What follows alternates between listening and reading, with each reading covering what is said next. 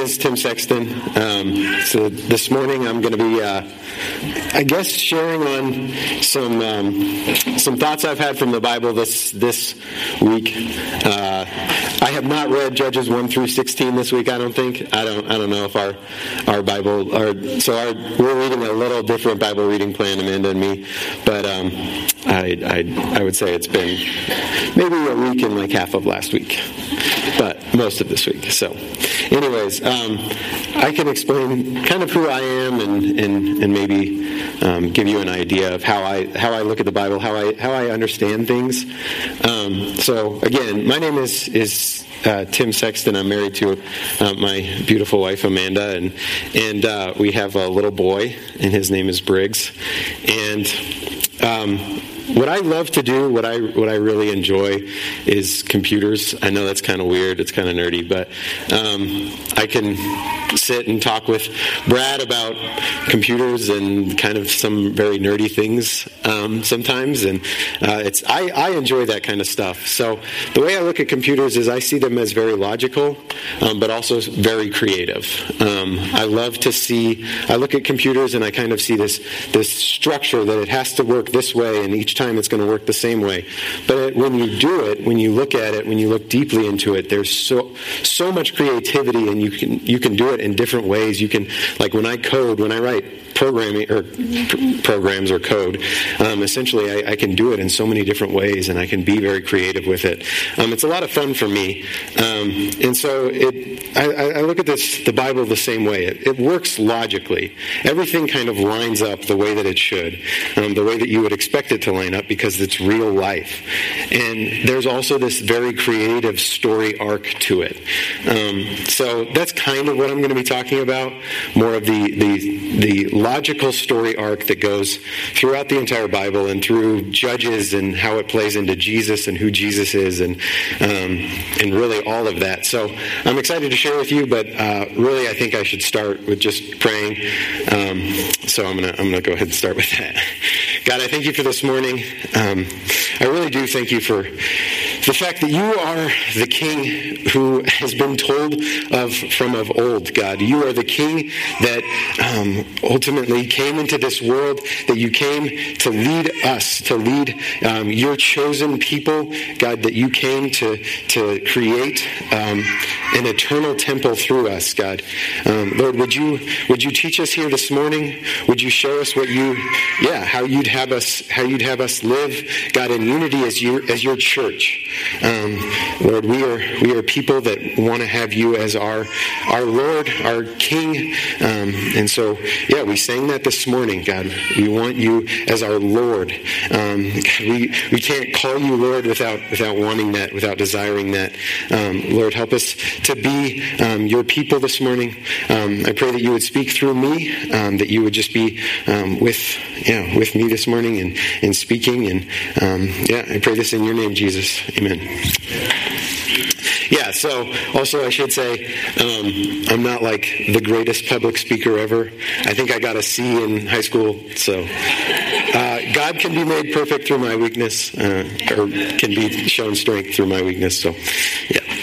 Anyways, um, so Judges uh, 1 through 16.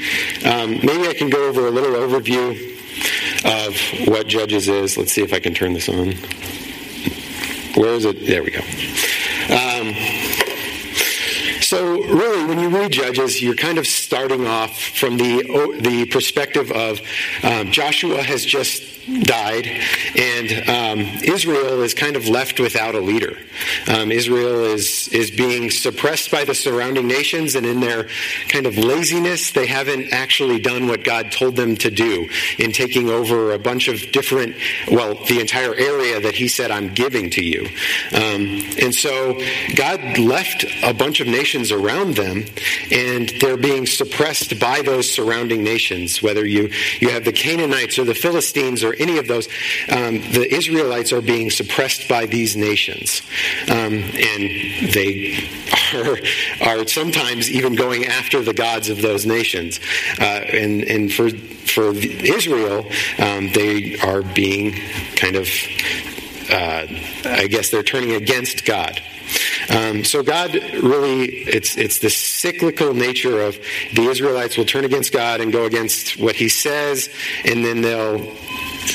cry out to God and God will hear their prayers. And it seems like it goes on for this like this for years and years and years after Judges, but it, it does happen a lot in Judges. Um, and God hears their prayers and sends these leaders, these judges to Israel to save them. But the thing is, they kind of are saved in a military way. It's not necessarily the case that these are kings or these are people that are necessarily pointing them back to God. Um, I think that it's, it's funny because these are people that are not exactly the greatest examples of faith-filled living. Um, you can you can look at each and every one of their stories and from everyone from uh, Gideon, who is uh, uh, one of the judges, one of the, the more talked about judges, um, to Samson, uh, you really have these, these men that didn't really live faith filled lives. Gideon actually tested God multiple times and said, God, I, don't, I just don't trust you. Um, I don't trust that you're going to do what you say you're going to do. And I, I, I, don't know if in my life I do that all the time, but it, it is true that these, these, these men are, are are not perfect in any way. Um, another story from, from Gideon's life is, is kind of funny. Um, at the end, after he does everything, Gideon basically comes, and, well, Israel comes to Gideon and says, Hey, we want you to be our king. We want you to lead the nation of Israel. And he says, No, God is your king.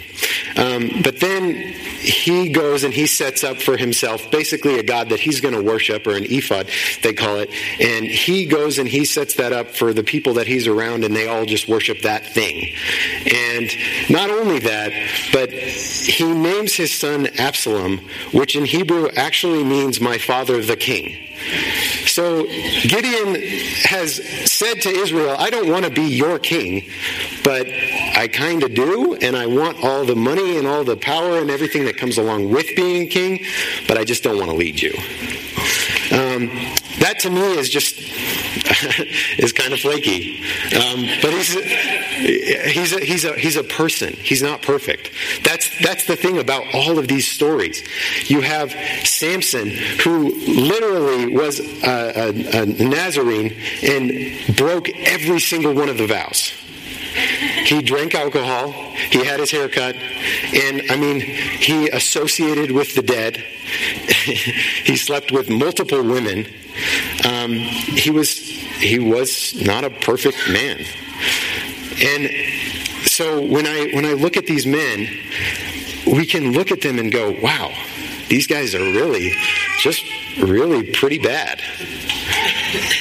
And you know, it's it's it's it's true because they're falling short of the standard that God had set up a few generations before. Not only that, but they didn't lead the people back to God. And some actively, like Absalom, pointed absolutely against God um, and were murdering people and just really terrible. Um, so I guess the question I have to ask is why? Why would God do this? Like why why are these people being um, are, are showing up in the Bible? I mean, there are specific verses in the New Testament that even point to Samson as as a or Samson and Gideon as examples of faith. And I I don't see that. And I, I guess I, I ask the question, why? Why, why are they here? Why are they, why are they in the Bible here like this? And I think there are a couple answers to this. Number one, in Judges 2.22, it says, in order to test them whether they would take care to walk in the way of the Lord as their fathers did or not. God used this entire situation to test Israel to see, are they going to follow me? Um, and it's it's not even just in that moment, but it's throughout all of time. And Israel did not do very good. They kept going down this circle of we're not going to follow God. We're going to run after the lords of or the gods of the other people. We're going to go after the Canaanite gods. We're going to go after all of these things, and they they didn't follow God. And then the second thing is God wanted to show Israel that they needed a king that was going to point back to him. Not just a military leader, not just somebody that was going to save them from the nations that were around them, but somebody that was going to take what his word said, take his law, and actually apply it and show a, a, a country or this, this nation of Israel how to live. And I think it, it, the evidence of that is in Judges 17.6, 18.1a, 19.1a, 21.25. You look at those verses, they say specifically, there was no king in Israel. Everyone did what was right in their own eyes. 18.1a, there was no king in Israel. 19.1a, there was no king in Israel. 21.25 is the same thing thing. So these these basically God was showing this nation, you need a king that's going to lead you back to me. Um, so we we kind of see that yeah, a king is needed.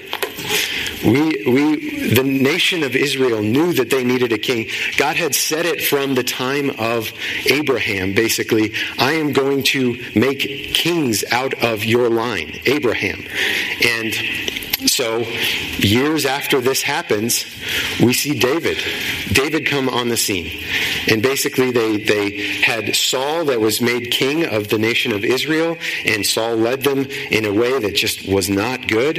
And um, yeah, really, God left Saul and brought in this man named David who was after his own heart. And it says in Acts that God rose up a man after his own heart.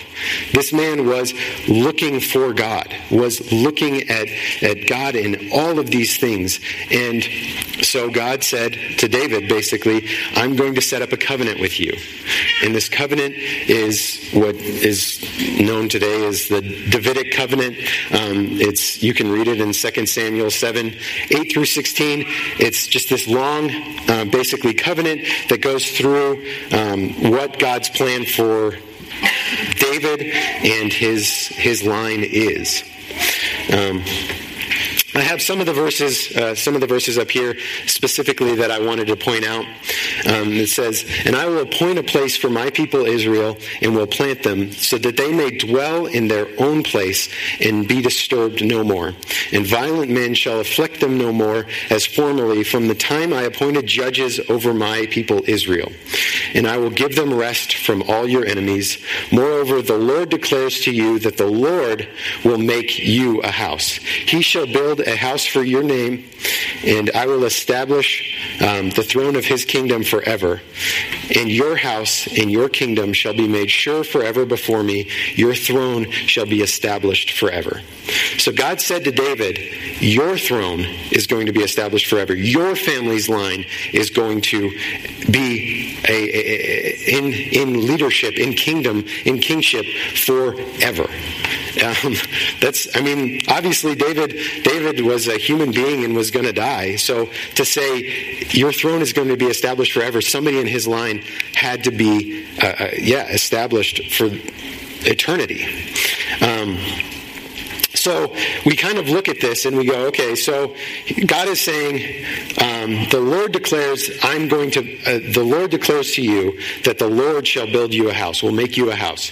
Um, I think that that's, that's, that's big because just before this, David is, is coming to Nathan and basically saying, hey, I want to make God a house. I want to make, I, I live in this nice house and God lives in a tent. Let's make a cool, a great house for him.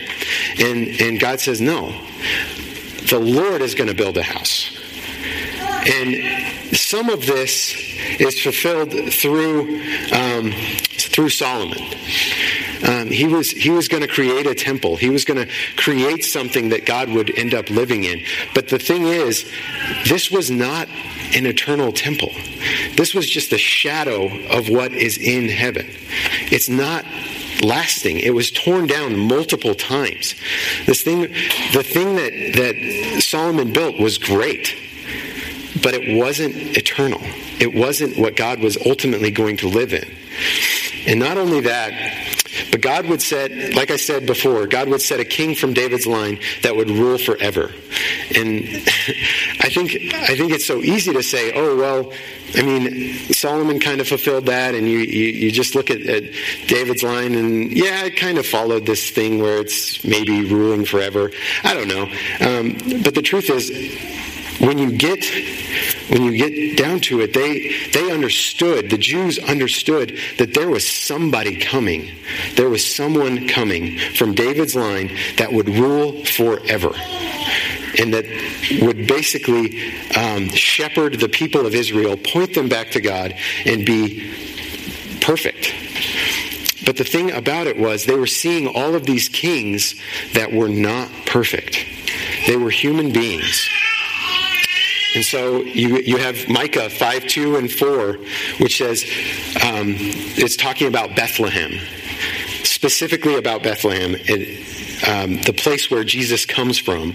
And it says, From you shall come forth uh, from me one who is the ruler of Israel, whose coming forth is from of old, from ancient days. So those two words are, are pretty big. So from of old is just is, is talking about specifically from basically the beginning of time. From, from ancient days, again, they're talking about the time when God was specifically talking to David. These are, these are being told from those times. And he shall stand and shepherd his flock in the strength of the Lord, in the majesty of the name of the Lord his God. And they shall dwell secure, for now he shall be great to the ends of the earth. Basically, his, this king is going to lead the entire earth, is going to be the king, the shepherd over all of the earth.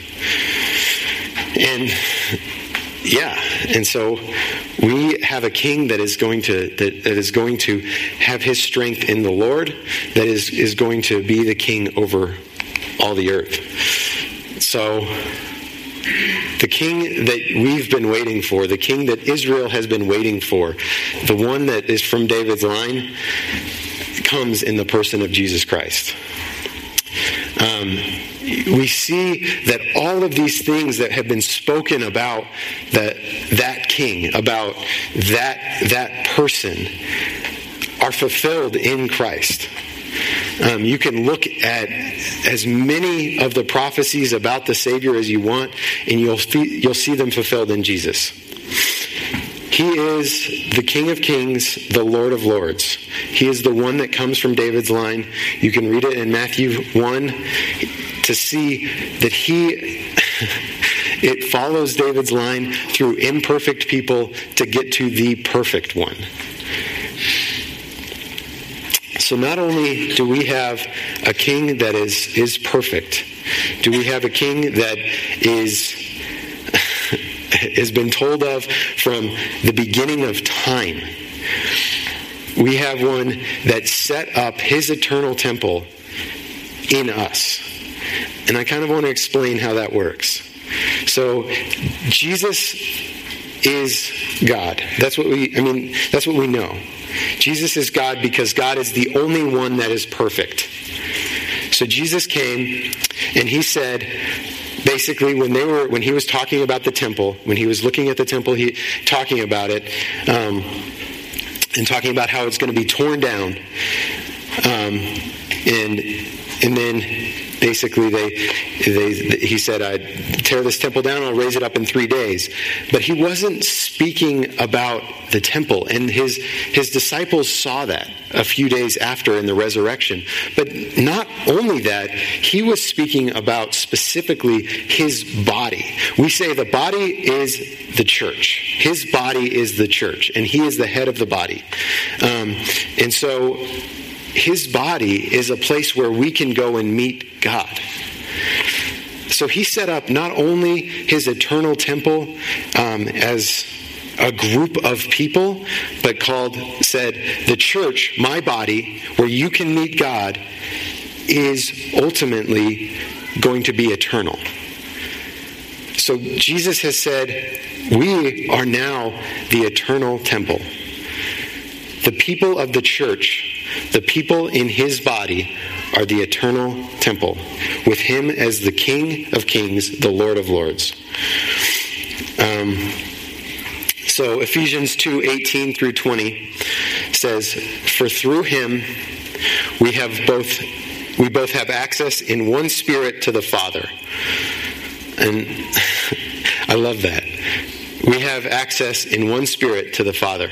It, I, there's so in this this this prayer book that the men the men's Bible study that that um, we're going to be reading. They it talks about how your prayers are like a drunk man, essentially going up to a kingdom. And um, this drunk man is, it just looks terrible, downtrodden, just awful. And he walks up, and the guards are standing there, and they won't let him in. But he says, I come in the name of the Lord Jesus Christ. And everything changes. Their entire, the entire way they treat him comes and they just say, hey, hey, okay, great, come with me. And they take him in and he comes before the Lord, the Father, and they say, He comes in the name of the Lord Jesus Christ. And Jesus comes and says, Yeah, I know this man. And we get access to the Father, the King, the eternal one through Jesus. It's not like we're great, but Jesus' name has made us that. I think that's so awesome. That's so amazing to me. Like I just I love that idea of of being in the, the, the, presence of Jesus, the mediator, the one that gets us access to the Father God. So so then, you are no longer strangers and aliens, but you are fellow citizens and saints and members of the household of God. Built on the foundation of the apostles and the prophets, Christ Jesus himself being the cornerstone, in whom the whole structure, being joined together, grows into a holy temple in the Lord. In him, you also are being built together into a dwelling place for God by the Spirit that I mean that that explains it. I, I, couldn't explain it in a better way. Um, that is what we are as the church. We are built on the foundation of the apostles, the, the, the things that the apostles taught at the beginning, whether it's, uh, whether it's Paul or John or Peter, any of those, th- those things that they taught, we are built on those things. So we, we look at the Bible, we read the, the New Testament, and we say, yeah, this is what we're building off of. This is what we're going off of. This is what we're digging into. And this is what we understand. And I, I don't complete, I don't even want to say that I understand buildings. So if you want to understand buildings, you can talk to Greg. Um, he knows a lot more about them than I do and how cornerstones work and all of that stuff. But, um, I think, yeah, Jesus, I think, I know that cornerstones are pretty important, or at least they were at this time, because they wouldn't call Jesus the cornerstone if it wasn't important. Um, but uh, Christ, I think, I think it's the mo- one of the most important stones in the building, and well, it is the most important stone in the building. And so it's kind of what the rest of the building is built off of. And so we have the foundation of the apostles and the prophets and everything that they've taught.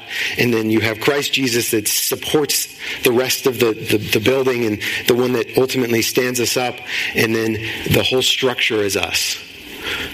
In 1 Peter 2, it says that we are living stones. This, this church is living stones. So if you become a part of a church, it's not necessarily just this Denver church. It is the church body as a whole. Everyone that believes in Jesus Christ as their king. We are living stones. That, that is who God has made to be uh, his, his temple. And this community right here, this is a small sample of that, a small little portion of that. We build up the church. So it's important to recognize that a building not unified is going to fall down. A building that's not together is going to fall down. And so I guess that's the, those are the questions I have, and, and, and this is kind of what it means for me. This is what these things mean to me. For for somebody that doesn't know Jesus as King, that doesn't see that, um, the only question I have is, is are you gonna are you gonna follow him? This says God's people need a perfect leader that will point them towards God. We know that. We know that God's people need this perfect leader. God has been showing that from the beginning.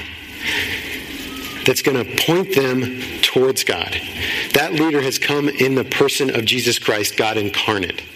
He, God had made himself a person, came down in the person of Jesus Christ, so that he could be glorified, he could die and return and defeat death and be the king.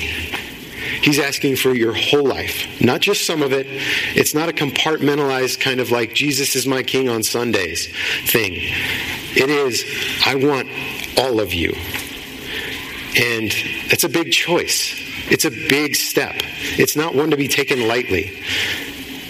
It's one that I, I, I have, I think in the first couple years of being saved, I didn't understand at all. And even to see now how God is changing my life and how, how God is, is bringing me into a closer fellowship with Him, I'm even seeing that there are certain things in my life, there are aspects of my life where I'm not giving Him kingship. But the question is, are you going to give Him kingship over your entire life? Will you follow Him no matter what? And that, for me, is important. To have God have kingship over every single aspect of my life. He is not king if he doesn't have rule over it. And I, yeah, for, God, uh, Jesus Christ does not ask for just, again, some of your life. He asks for kingship over all of it. Will you follow him? And then the second question I guess I have, and the second takeaway that you can pray about and, and, and really just be seeking God in is if you accept Jesus' kingship, you become a living stone in his temple. This is his temple. This is his church. To be a proper building, you have to be unified with the other stones. The other people that believe in Jesus Christ. It, it's not, yeah, you, you, you have to be here. Are you willing to devote yourself? Am I willing to devote myself to this church, to be unified to the body of Christ, and to be meeting God here with a group of people that say that they trust in Jesus and follow Him as King? Um, yeah, and I'm gonna I'm gonna devote myself to the body of the church, um, to to to body of Christ, and, and to the church and to the temple, and. Um, I know for me, it's I choose to follow the Lord. Um, I choose Him as, as my King, and um, and that's that's kind of what's important to me. Um, I recognize that I don't have much, or I don't have much other than that to share. Um, really, this is, um, yeah, this is all. This is all I had to share for today. But I'm I'm just very encouraged in the fact that, like I said, God is weaving this story throughout history of how yeah, how Jesus plays into the entire world. And one day, Jesus is going to come back and he will be king on this earth. And we don't have a chance to choose him anymore at that moment. But we do have a chance now to make him king over everything. So, yeah, I, I thank you guys for listening. Um, I'm going to pray one more time, and then uh, I'll I'll let you go pretty early. Um, God, I, I thank you for this morning again. Um, I thank you for just yeah the words that. Um, I, I, pray that you would have spoken through me. Um, I do um, thank you for your goodness in kindness in the fact that you came to this, this earth and you died and you, um, were, you rose again, you defeated death, God, to be glorified. Jesus, to be glorified so that you might be king over our lives. You are the, the coming, you are the coming King of old. Um, you're the one that they've spoken of. God, you have come, and you are, um, yeah, you you're you're eternal. God, um, would you set up your eternal temple in us, God? Would you would you make us living stones of your temple, um, Lord? Help us to be members of your church that are unified together, God, building up, um, yeah, the church. Um, Lord, I, yeah, I admit I often don't want you to be king in certain areas of my life. I, I don't want you to be. Yeah, I don't want you to, to have rule over everything because it's just easier that way if I get some some control. But God, it's how much more how much better is it if you have all the control of my life if you have kingship in my life to walk with you god to trust you to believe you for amazing things I want to see you do amazing things with this church. I want to see you do amazing things with each of our lives, God. We are um, your disciples. We are your people, and we trust in you, Jesus. Amen.